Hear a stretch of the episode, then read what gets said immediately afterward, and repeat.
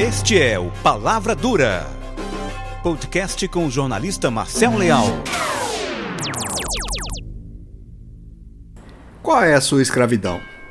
Quando a gente fala em escravidão, a referência é dos negros africanos, vendidos por negros africanos de outras tribos a traficantes brancos e jogados nas Américas. Mas esta não é a única forma de escravidão. Existem outras, mais sutis. Por exemplo, qual é o seu nível de escravidão digital? O smartphone, a internet e as redes sociais são invenções maravilhosas que facilitam e melhoram nossa vida. Mas tem gente que se torna escrava delas. A pessoa dorme com o celular ligado na cabeceira da cama, acorda várias vezes durante a noite para checar suas mensagens, e não são mensagens urgentes, são mensagens banais, inúteis, de desconhecidos ou de amigos, postadas no WhatsApp, no Instagram, no Facebook, no Twitter. São mensagens que poderiam ser lidas sem problema nenhum pela manhã. Quando está com amigos ou com a família, fica com a cara no celular ao invés de interagir com eles. É escrava da tecnologia. Ao contrário do que falam, dinheiro traz felicidade. Traz sim. Mas pode virar uma prisão se a pessoa perder a noção do que é importante ou não.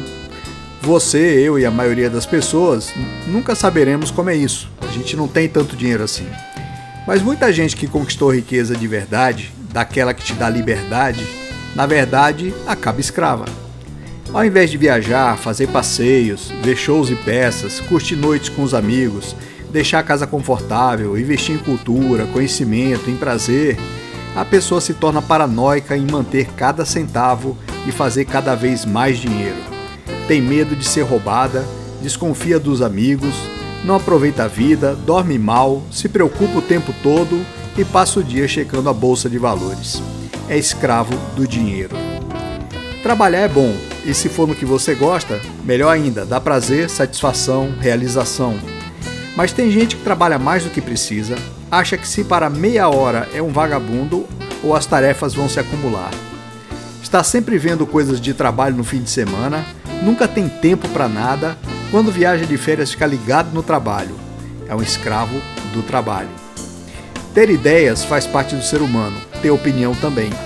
Mas tem gente que não só rejeita qualquer coisa que seja diferente do que pensa, como combate como se fosse uma praga.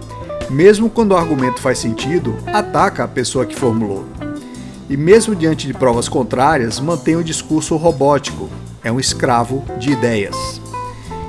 Ele acorda sempre às 7, toma café em até 20 minutos, chega no trabalho exatamente às 8h30 mesmo sendo dono, almoça sempre das 12 às 13h30, janta sempre às 19 dorme sempre às 22 nunca faz nada fora do que agendou, nunca tira uns minutos para relaxar ou para não fazer nada.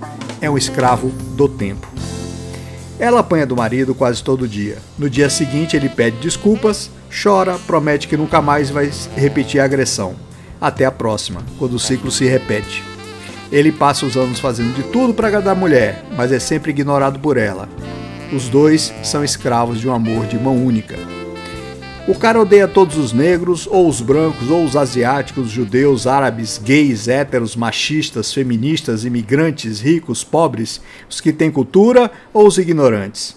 Para ele, esse tipo de pessoa é sempre ruim, sem exceção nunca faz amigos do tipo que não gosta e se afasta dos próprios amigos que fazem isso. É um escravo do ódio.